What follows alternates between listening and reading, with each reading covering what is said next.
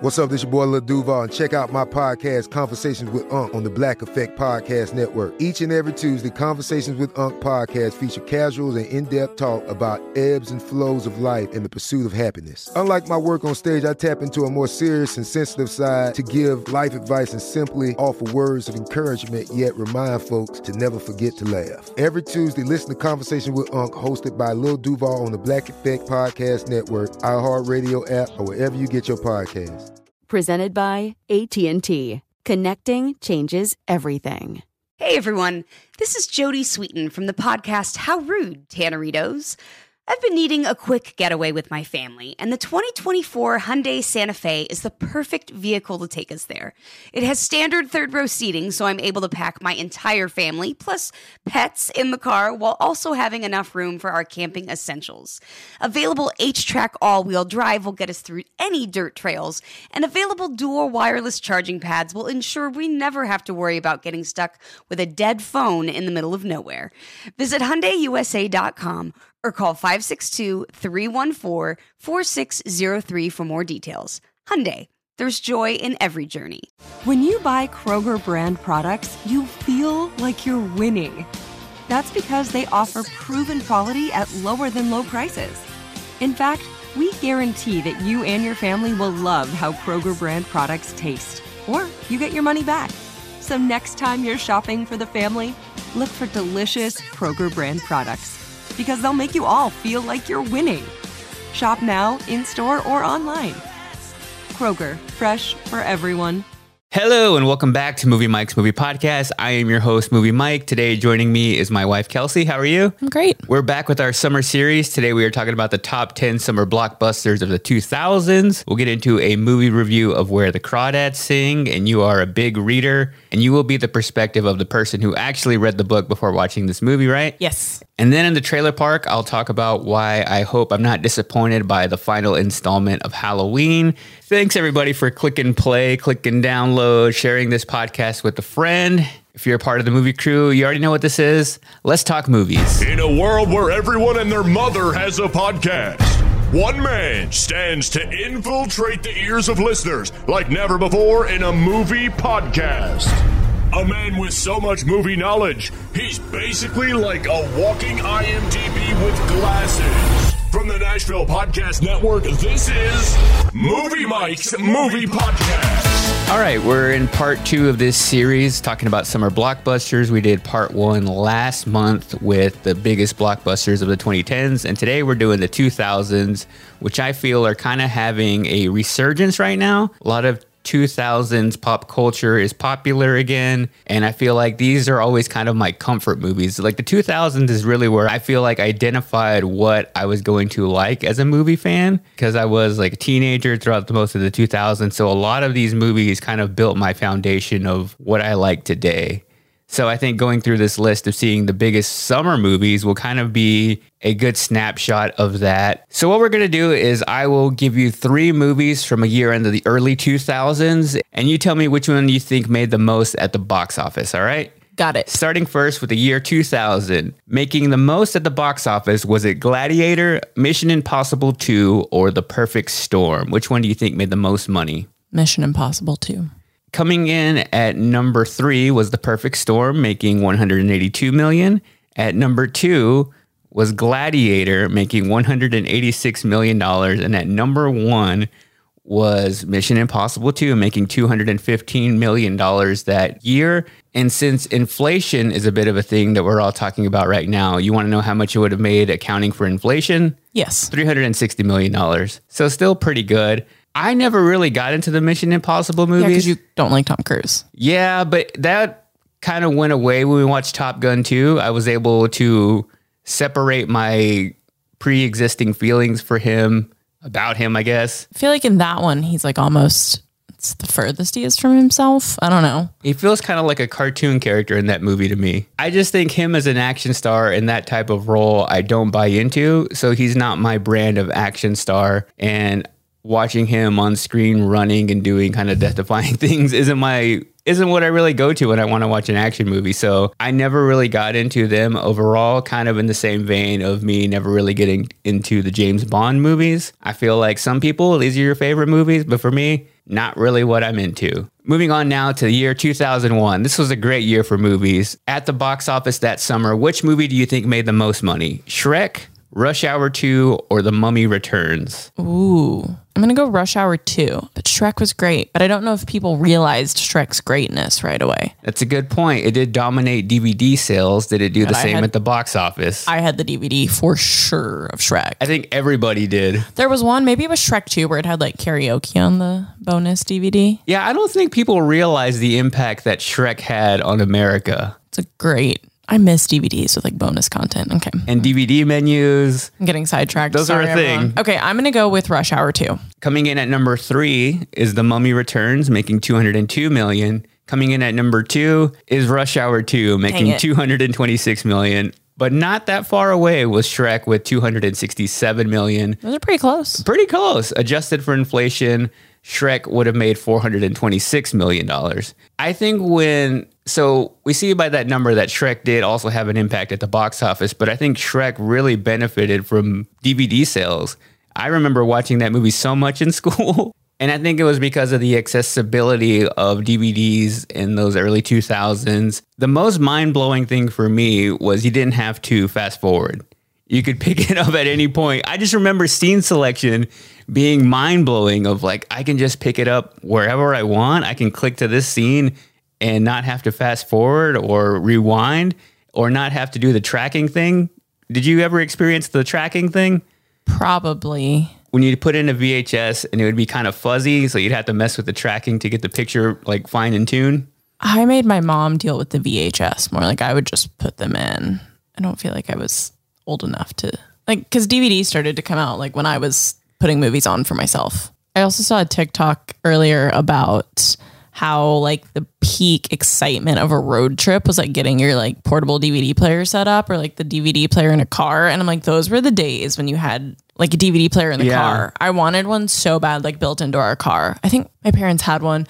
They had one when they had my younger brother. Um, and so we would watch a lot of Elmo in the car. I haven't thought about portable DVD players in a very long time. Yeah. Well, this was built in, but yeah, I had a portable DVD player and that thing was chef's kiss. Those I had like a really low budget one. I think I got from the dollar store, which didn't work that well. The screen resolution was terrible. It had zero battery life, but I remember how groundbreaking that was and how luxurious it felt. To take movies with you anywhere. I remember going on our yearly vacation, not even a vacation, but going from Texas to Mexico. I was going to say, my- was that really a vacation? wasn't really a vacation, but I remember a big part of that was taking the portable DVD player and then getting bootleg DVDs in Mexico, which they were usually like screen records, like somebody going in with a video camera and filming the movie. Either that or they were just entirely in Spanish, which was fine for me. I think I watched, I remember watching the movie Gothika with Halle Berry in Spanish.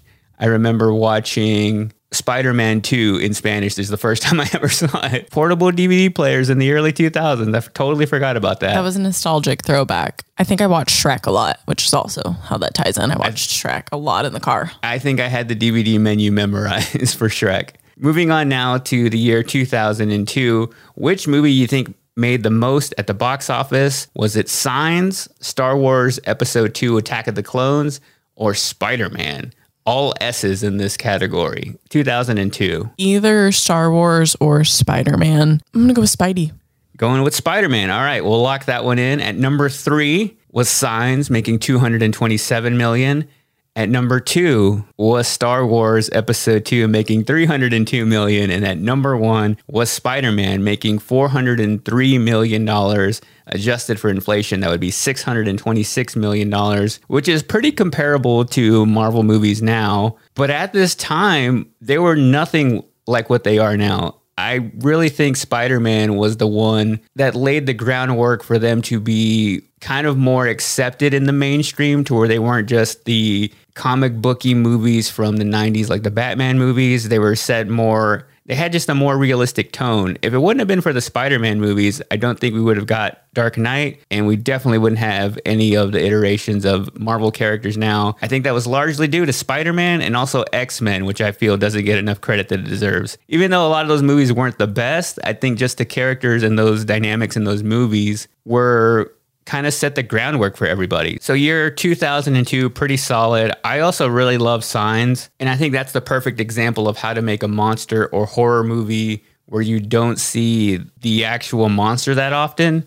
And just that one scene of the alien walking across the screen for like a very brief moment was one of the scariest things I've ever experienced in the 2000s in a horror movie. And I think it was all because you hardly see the aliens in that movie. And for that reason alone, I've never seen Signs. All right, moving on now to the year 2003. Which movie made the most at the box office? Was it Finding Nemo, Pirates of the Caribbean, The Curse of the Black Pearl, or was it Matrix Reloaded? Pirates of the Caribbean. Coming in at number three was The Matrix Reloaded, making $281 million at the box office. At number two was Pirates of the Caribbean, making $305 million. And at number one, $380 million is Finding Nemo. Adjusted for inflation, that would be 554 million. You remember what we learned in the last time we did this? Cartoons. Don't outroll the cartoons. See, Finding Nemo in my heart was the answer, but I feel like I remember, and maybe it was later as the Pirates franchise gained traction that it always made so much money. Fun fact, never seen an entire Pirates of the Caribbean movie. And I don't say that as like a superiority of like, mm-hmm. I've never seen this moment in pop culture.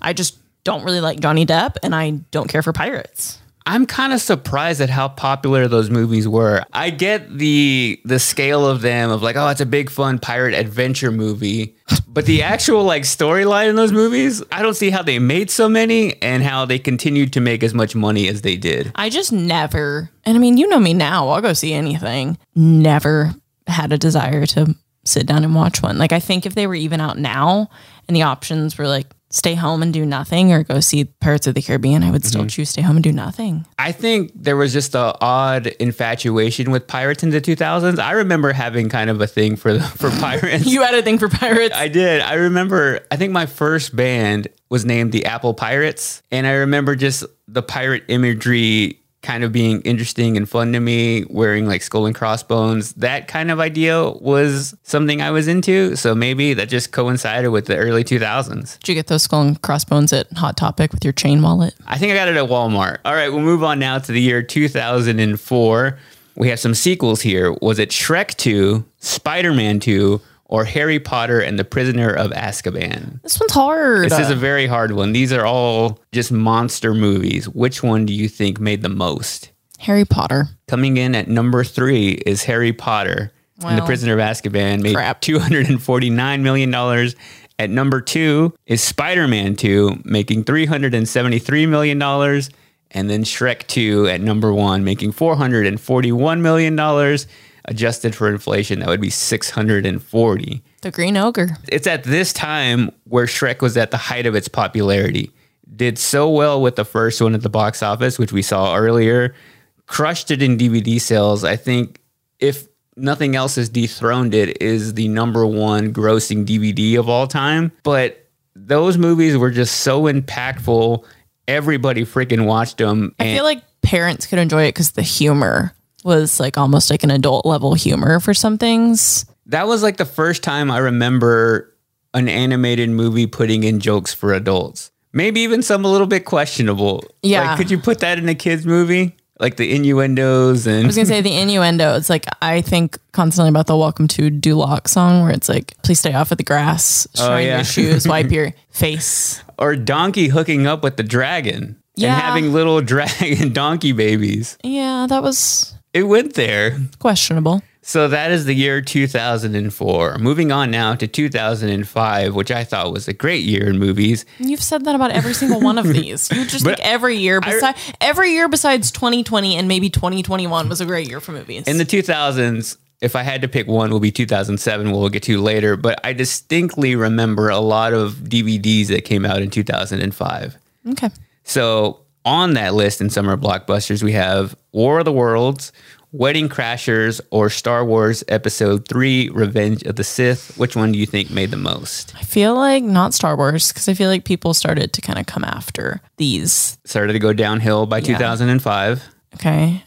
Wedding Crashers or War of the Worlds. That was Tom Cruise, right? Correct. I'm going to go War of the World. War of the Worlds. Well, coming in at number three was Wedding Crashers, making 209 million. Making 234 million at number two was War of the Worlds. And then at number one Really? was Star Star, Wars. Wars. Episode 3, making $380 million, or today would be $534 million.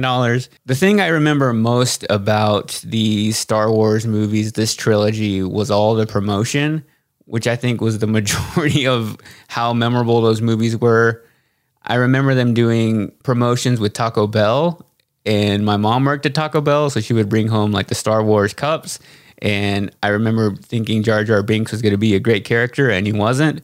And this whole kind of reintroduction of Star Wars just not being the greatest. I think it's having a moment now because it's been 20 years since these movies came out that people go back and kind of I feel like it's more of a nostalgic thing of like those characters now getting their time and being cool again. But other than that, I don't really love these movies. I still get confused about the sequence because wasn't the first ones that came out episodes four, five, and six? Yes. And then we did one, two, three. So one, two, and three were a prequel to four, five, and six, which came out in the 70s, 80s? the 70s. like the, my brain, like George Lucas, brilliant. I don't get it, but brilliant. Yeah, it was an entire vision that if these movies would have been more well received, I think would have been completely genius, but still it's an ambitious thing. Yeah. Moving on now to the year 2006, was it Pirates of the Caribbean Dead Man's Chest, Cars, or X Men The Last Stand? Which one made the most at the box office? Well, now I'm between Cars and Pirates of the Caribbean. I'm going to go Cars and watch It'll Be Pirates of the Caribbean this time, but I'll go Cars. Final answer. Well, coming in at number three is X Men: The Last Stand, making two hundred and thirty-four million dollars. Making ten million more is Cars. Dang it. See? I even the logic. This is why in school I would always I had to trust my first gut. You got to go with the gut. But at number one, Pirates of the Caribbean: Dead Man's Chest, making four hundred and twenty-three, or now that would be five hundred and eighty-two million dollars. 582 million too much. if you think of it that way, yeah, yeah. I'm surprised Cars didn't make more than that. I feel like they made more off of merchandise sales over the years because Every kid wanted a Lightning McQueen bed. Yeah, I think they almost made that movie for the intention of selling the merchandise. The merch and then Life is a Highway. Moving on now, I'm going to annoy you. My favorite year of the 2000s. This is the only one I'll say is my favorite favorite. We're already on 2007. We're that two- was 2006. Yep. Okay. 2007. Was it Spider Man 3, Shrek the Third, or Transformers, which is the first one?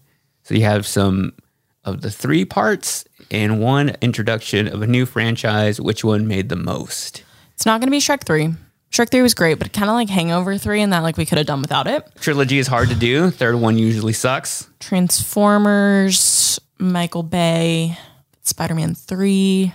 I'm going to go with Spidey. Going with Spider Man 3, locking it in. At number three is Transformers, making 319 million. At number two is Shrek the Third, making 336 million dollars, and making only 0.5 more million is Spider Man 3 at number one. Back on my A game. Back on it. Trilogies are hard to do. And even though Spider Man 3 is often viewed as the worst Spider Man, I still feel like it's a pretty solid movie, except for the whole Peter Parker turning into a jerk segment in that movie and the whole dance thing. But even rewatching that movie, it's not as bad as I remember. I still think the overall story in that the overall development of where Peter Parker's character went in the entire trilogy, I still think it's pretty strong. Shrek the Third, not very memorable to me. And I think as much as I loved one and two was maybe getting older and th- thought they weren't as funny anymore and kind of checked out at that point. But Transformers, I feel like that movie really changed action movies and really kind of kickstarted Megan Fox's career and made Shia LaBeouf an all-out movie star with that movie. Of those three movies, if you could only keep one, which one would you keep? Ooh, that's tough. Spidey, Shrek, or the Transformers? I'm going to go with my loyalty to Spidey. There you go. And that's why I married you. Thank you. Let's move on now to 2008. You have some big superhero movies here The Dark Knight, Iron Man, or Indiana Jones and the Kingdom of Crystal Skull? Oh, this is so hard. This might be the hardest year yet. It's a good year. These are all good years. Which one made the most? I've already forgotten the first one. The Dark Knight, Dark Knight. Okay. Iron Man, Iron Man Indiana, Indiana Jones. Jones. and the Kingdom of the Crystal Skull. Dark Knight. Going with the Dark Knight, locking it in. At number three would be Indiana Jones making $317 million. At number two, Iron Man making $318 million. And at number one, The Dark Knight with over half a billion, making $535.2 million. And that would be $671 million right now. That's a crazy amount of money for that movie. As I was saying earlier, Spider Man 1 laid the groundwork for a movie like this to exist this movie changed everything of making it more realistic, making it even more gritty. And I feel like every other superhero movie tried to emulate that. Every time they would make a darker character, whether it be in DC or in Marvel, it always feels like people compare it to The Dark Knight. So I think that is largely due to the success of this movie, of why superhero movies are still popular now to the scale that it's on. So if I ever have to say my favorite movie, I usually say The Dark Knight because I can rewatch that one the most and I can't find one single thing I don't like about it. So that's always my go to answer for my favorite movie. Are you more of a Dark Knight fan or an Iron Man fan? Dark Knight. I got into Iron Man later and more so like when the Avengers were all together. I felt like he was stronger in the Avengers than he was in his solo movies. Iron, Standalone. Nah. Iron Man 1's great. Iron Man 2 is okay. Iron Man 3, not very good. But you put Tony Stark in with all the Avengers movies, he is the star of all those. Really carried a lot of the other franchises. But as far as his solo movies, I don't think they're as great as some people remember. I also feel like Robert Downey Jr. is an actor that like kind of works well when he has like other like good supporting or like other main characters like in the Avengers. Like his humor and his like wit works better when there's like other people to bounce it off of. That's a good point, too. 2008, we went with Dark Knight, winning at the box office and winning in our hearts. And finally, 2009, the year I graduated high school. How did I know you were gonna preface 2009 with that? Weird. It's a significant thing because it's the summer before my entire life changed. Before I went off to college and then nothing was ever the same. This was my last summer of innocence where I could just go to the movies without thinking about the real world. So, in a sense, these are the movies that ended my young adult life. And it was the summer your mom celebrated because you were all out of the house. Exactly. The movies that made the most at the box office that year were Transformers Revenge of the Fallen, Harry Potter and the Half Blood Prince, and Up. Out of those three, which one do you think was the winner? Harry Potter. Harry Potter. You locking that in? It's my loyalty always. Loyalty to Harry Potter. Well, at number three was Up, making $293 million, and a movie I saw twice in theaters. So I gave them double my money, even though didn't make it to number one. At number two, Harry Potter and the Half Blood Prince, making $301 million. Justice for Harry Potter. I agree, because at number one is Transformers Revenge of the Fallen, making $402 million. Good grief. Adjusted for inflation would be about $485 million. That's insane for a Transformers movie. And I think the most surprising thing for me is I always felt like the Harry Potter movies just kept making more and more money. And I remember the midnight releases and just the buzz of like Those were my favorite. they would they would be insane. Like people would wait in line to watch these Harry Potter movies. But then Transformers, where are the Transformers fans now? I literally was just saying to you the other day that I can't wait for fall when it's like cold outside and there's football on TV and it's time to rewatch all the Harry Potters. which we will do. All right, but those are the 2000s. Again, if I were to pick one year out of this entire list, I would probably pick 2007, hands down. If you were to pick just one year, what would you go with? I need to see the lists again. I've already forgotten. This was we talked about 30 movies. Let me see. Either 2008 or 2009. Let's go 2009 because it had Harry Potter and Up. 2009. A 2009 girl, eh? Yeah. All right, well, next up, we're going to talk about Where the Crawdads Sing. We'll do a spoiler free review after this. Hey, this is Jodie Sweetin from the podcast How Rude, Tanneritos. As a nostalgic voice from your past, I'm here to remind you that amongst the stressful and chaotic existence we live in 2024, you deserve to get away. It's time for a vacation, no matter when you're hearing this. And let me tell you how you'll get there. The 2024 Hyundai Santa Fe. Want to bring the family to the mountains with the Santa Fe's available HTRAC all-wheel drive? Well, it's got standard third row seating and available dual wireless charging pads for the kids who just want to stare at their phone and not talk to you. You know what I mean. Visit HyundaiUSA.com or call 562-314-4603 for more details. Hyundai, there's joy in every journey. You deserve a moment to yourself every single day. And a delicious bite of a Keebler Sandies can give you that comforting pause. Don't forget to pack the melt in your mouth magic of a Keebler Sandies for a post lunch pick me up. This magic is baked into simple shortbread cookies by Ernie and the Keebler Elves. So as life continues to fly by, make the most of your me moment. Take a pause and enjoy a Keebler Sandies.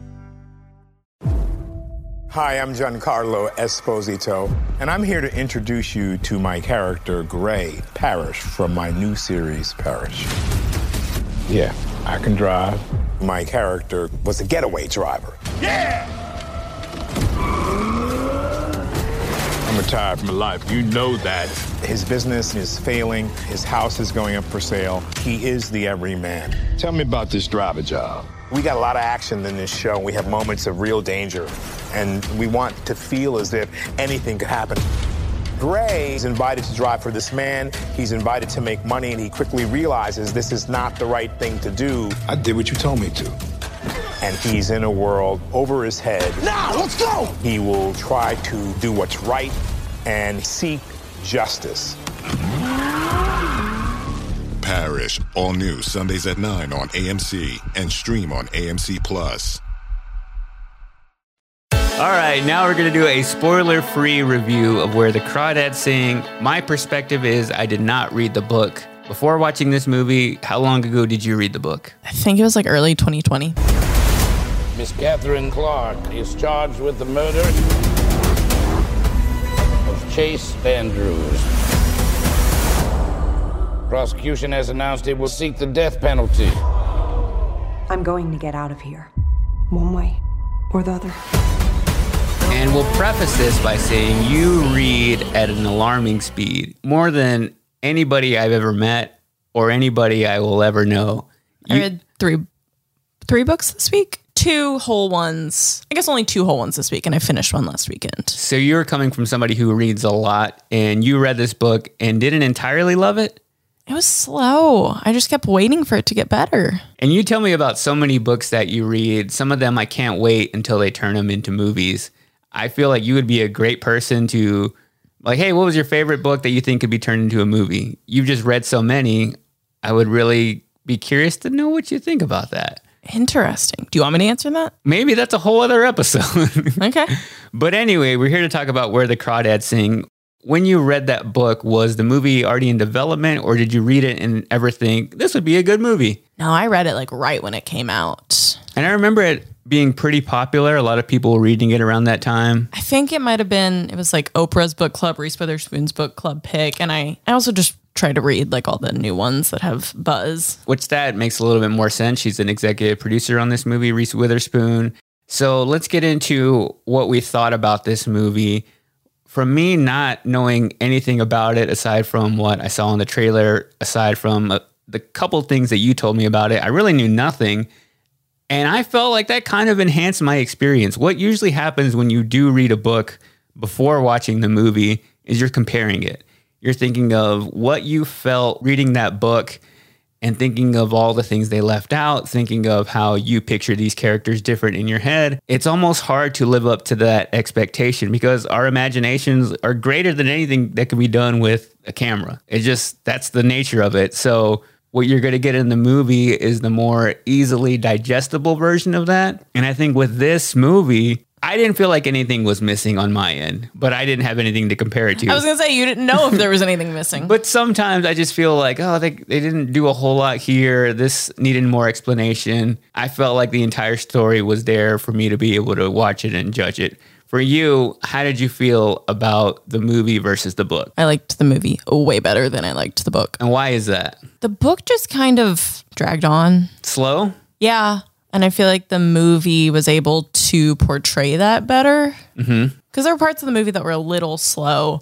But I also think because the book kind of goes back between, so does the movie, but present and then past, I think it's easier to see that Visually. and read it and comprehend and like do a mental timeline. So I, think the movie is better. But I do have some questions about just the fact that, and this isn't a spoiler, but like her house like is old and in the middle of nowhere and girl looked phenomenal all the time. Like her hair was always curled, her skin looked great. And I'm like, you don't have power. How are you curling your hair? Which I know it's a movie, but I just want to say that was a little bit of an inconsistency.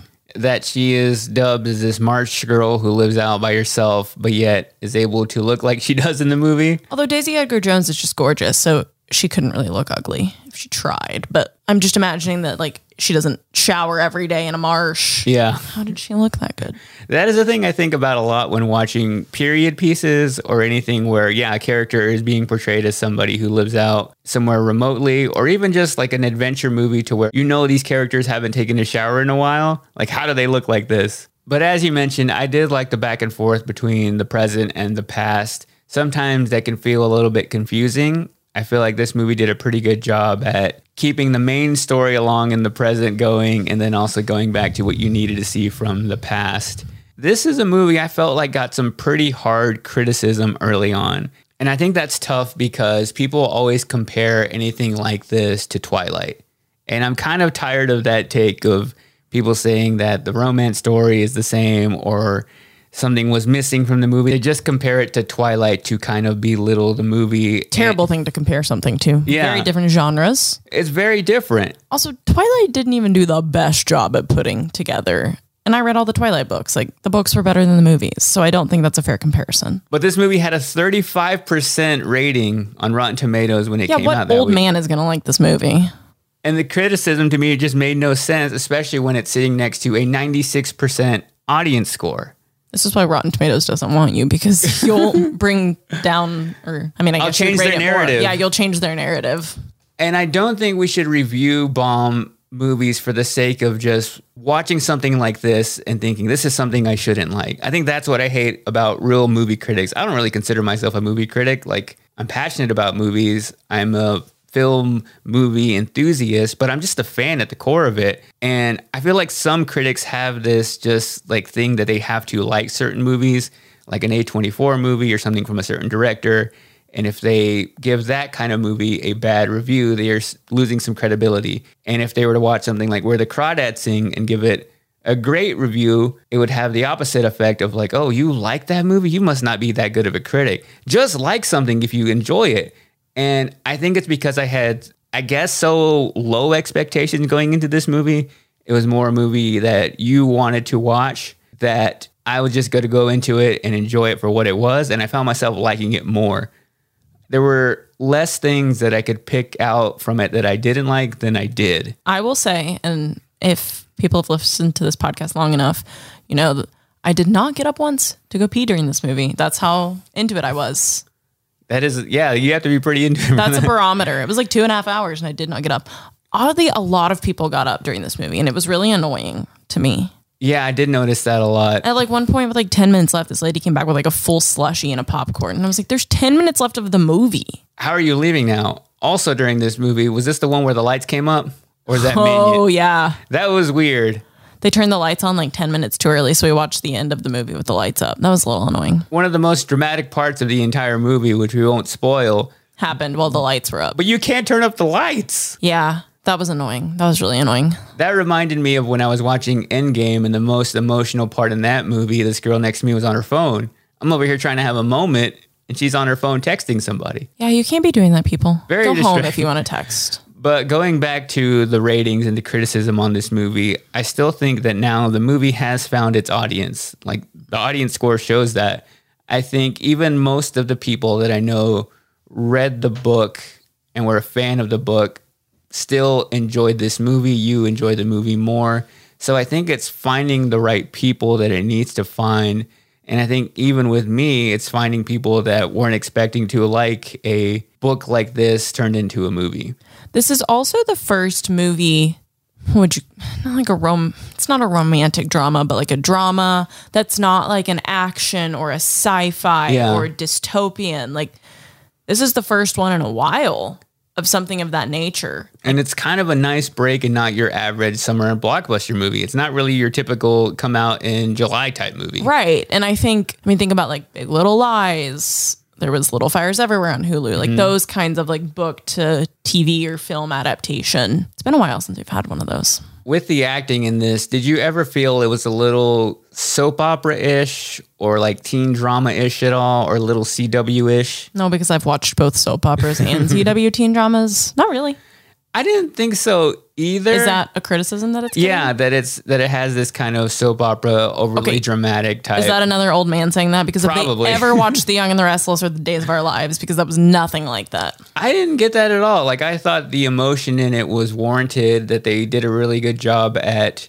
showing her character as a kid and kind of building that foundation of where she came from and the struggle she had. It made it pretty mo- emotional for me. That's the stupidest criticism. I'm just thinking about, I'm calling it soap opera ish. No, soap opera ish is like The OC or One Tree Hill, where every episode something like terrible happens and they have these like tangled love lives. No. Okay, that's dumb criticism. I'm shooting that one down. So now we will give our rating for Where the Crawdads Sing. Me coming from a place of this was a movie I was interested in watching. It did make my most anticipated of the summer, but also it not being something that's completely in the genre I love. I found myself enjoying it a lot more than I thought I did. And I would give it four out of five Marsh Girls. I was going to give it four out of five bags of grits. Yeah, I would rate that higher than I would like rate the book if I was rating it on like Goodreads. All right, after this, I'm going to talk about a scary movie, so you're not going to be here, right? No, I'm leaving your office. Okay. Thanks for joining me. Bye, everyone. Have a great week whenever you're listening to this. All right, bye.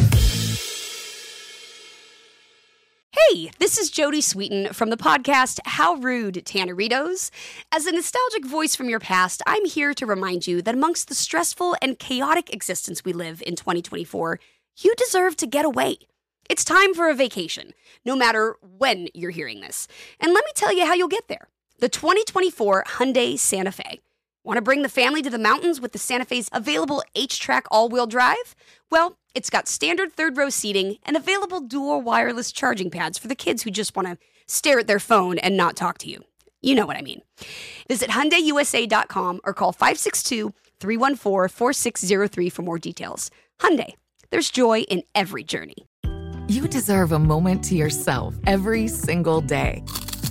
And a delicious bite of a Keebler Sandies can give you that comforting pause. Don't forget to pack the melt in your mouth magic of a Keebler Sandies for a post lunch pick me up. This magic is baked into simple shortbread cookies by Ernie and the Keebler Elves. So as life continues to fly by, make the most of your me moment. Take a pause and enjoy a Keebler Sandies. Hi, I'm Giancarlo Esposito, and I'm here to introduce you to my character, Gray Parish, from my new series, Parish. Yeah, I can drive. My character was a getaway driver. Yeah! I'm retired from life. You know that. His business is failing, his house is going up for sale. He is the everyman. Tell me about this driver job. We got a lot of action in this show. We have moments of real danger, and we want to feel as if anything could happen. Gray is invited to drive for this man. He's invited to make money, and he quickly realizes this is not the right thing to do. I did what you told me to. And he's in a world over his head. Now, let's go! He will try to do what's right and seek justice. Parish, all new Sundays at 9 on AMC and stream on AMC Plus. Now it's time for the part of the podcast where I break down a movie trailer of a movie coming to you very soon in theaters or streaming online. If you're new to the podcast and say there's a movie trailer you think I should talk about, you can always send them to me uh, via email, moviemiked at gmail.com, or tweet them to me. Let me know if there's a new movie coming out you think I should cover. But here we go, talking about Halloween Ends. It's time to head down to Movie Mike's Trailer Park. This is supposed to be the final chapter in this yet another reboot of Halloween, which started out strong, really disappointed me with the last movie, so I'm hoping they can go out on a high note here. But before I get into all the things I think about Halloween Ends, here's just a little bit of the trailer, which is actually a very highly visual trailer, but here's just a quick little sneak peek at it.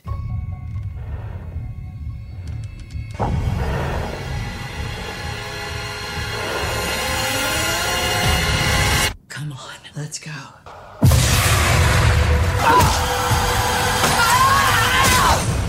So that's just a taste of Halloween Ends. It's supposed to be the conclusion of this new trilogy, and the main point of it is Michael Myers facing off with Laurie Strode in a final battle. It looks like one of them is going to die. And this Halloween reiteration started out so great in 2018. I thought that movie worked really well to recreate that original feeling that the first one gave us, give us back some of that nostalgia and making Michael Myers cool again, which he really hasn't been in a very long time, even though they've been cranking out these movies.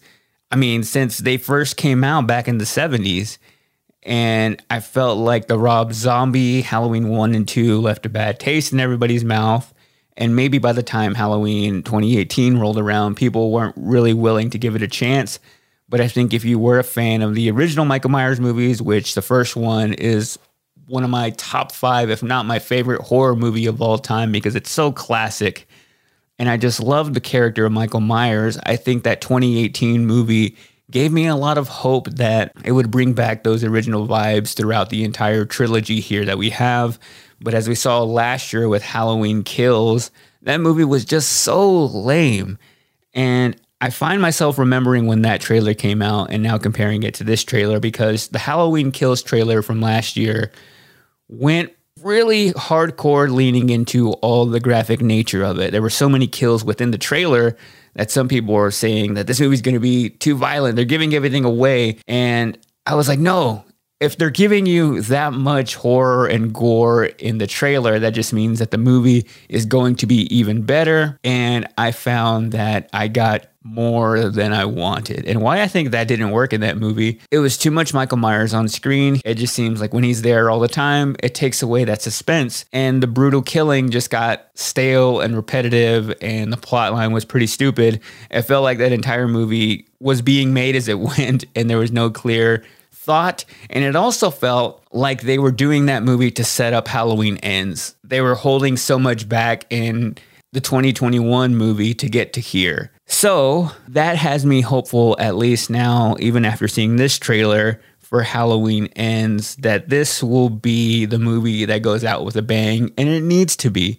It needs to be that final showdown between Laurie Strode and Michael Myers that's going to make us want to see this end finally and hopefully not get rebooted again in another decade or so. The bad thing that the previous movie did for me is it made me not root for any of the good guys in the Halloween franchise now because I want Michael Myers to win at the end of this.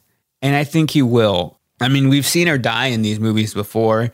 She died at the very beginning of Halloween Resurrection, which they probably regretted a little bit. So the overarching story of the Halloween movies doesn't really make sense. And it's weird getting glimpses and little clips of the original movie in this trailer and making it feel like this is going to be where it ends from those very first movies because of all the things that have happened in between. They're basically saying, hey, remember the first two movies? Forget about everything else in the middle and just remember what we are doing now. So as an overarching timeline doesn't really work. That vision is shot. But I think you have to finish it off with her dying, you thinking Michael Myers is dead, and then he twitches a little bit and he's still alive. Like I think that's what we're gonna get here, and it might be a little bit lame. But I'm just hoping, as a die-hard Halloween fan, and as much as people were not satisfied with the last one, that they really give us something here, that little glimmer that we saw in 2018 that attention to detail of making it feel suspenseful and making it a little bit self aware of knowing that some of these elements are a little bit cheesy at this point and bringing back some real drama and some real stakes into this one. I think they can go out on a high note. Can't really go out on much of a lower note than the last one. It can really only go up from there. So I think for that reason, I am hopeful. But Halloween Ends comes out this Halloween season on October 14th. And yeah, we'll probably have to deal with another iteration of Halloween in probably 2030, whether we like it or not. And that was this week's edition of Movie Mike's Trailer Park. And that's going to do it for another episode here of the podcast. Thanks for listening. Thanks for making me a part of your week. And this is the portion of the episode where I give my listener shout out. That's just my thank you to one of you who tweets at me, sends me a DM, or sends me an email moviemiked at gmail.com. And today I'm going over to my Twitter and we are shouting out Beanie, who is at UDFlyer88 on Twitter, who tweeted me a screenshot listening to last week's episode and wrote, So excited to hear Mike Distro feature the Clerks 3 trailer in the trailer park. Love me some at that Kevin Smith. Can't wait for this one to come out. Hashtag I wasn't even supposed to be here today. Appreciate that, Beanie. That says a couple of things to me is one, you listen to the episode all the way through, which is always something I wonder about. Sometimes Sometimes I feel like people get tired of me in the first 10 minutes. And the more I see people tweeting things like the secret emoji whenever I do interviews and I give those at the end of the episode or you make it to the trailer park, that means a lot to me, Beanie. So anybody who does that,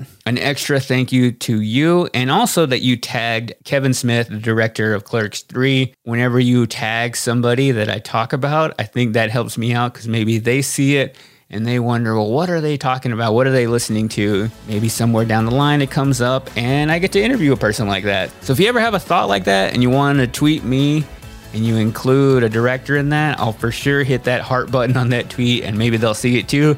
And maybe down the line, you can hear them here on the podcast. So, hope you have a great rest of your week. Next week, I'll be talking about the new Jordan Peele movie, Nope, as we continue our talk here of horror movies. And until next time, go out and watch good movies, and I'll talk to you later. This is Malcolm Gladwell from Revisionist History. eBay Motors is here for the ride. With some elbow grease, fresh installs, and a whole lot of love, you transformed 100,000 miles and a body full of rust into a drive that's all your own. Brake kits, LED headlights, whatever you need, eBay Motors has it. And with eBay Guaranteed Fit, it's guaranteed to fit your ride the first time, every time, or your money back. Plus, at these prices, you're burning rubber, not cash. Keep your ride or die alive at ebaymotors.com Eligible items only. Exclusions apply. With the new Dexcom G7, you can achieve better diabetes results without painful finger sticks. It sends your glucose numbers to your compatible phone or watch so you can always see where you are and where you're heading. See how food and exercise affects your glucose, making it easier to spend more time in range and lower your A1C. Take more control of your diabetes with the number one recommended CGM brand. It's easy to get started today at Dexcom.com. That's Dexcom.com. Dexcom data on file 2023. If your glucose alerts and readings from the G7 do not match symptoms or expectations, use a blood glucose meter to make diabetes treatment decisions. For a list of compatible devices, visit dexcom.com slash compatibility. Awards Watch says Liam Neeson is at his best. Don't miss In the Land of Saints and Sinners. Having left his dark past behind, retired hitman Finbar Murphy, played by Neeson, leads a quiet life in a remote coastal Irish town. But when a menacing crew of terrorists arrive, Finbar is drawn into a vicious game of cat and mouse, forcing him to choose between exposing his secret identity or defending his friends and neighbors. In the Land of Saints and Sinners from Samuel Goldwyn Films and Sony Pictures Home Entertainment. Watch it now on digital, rated R.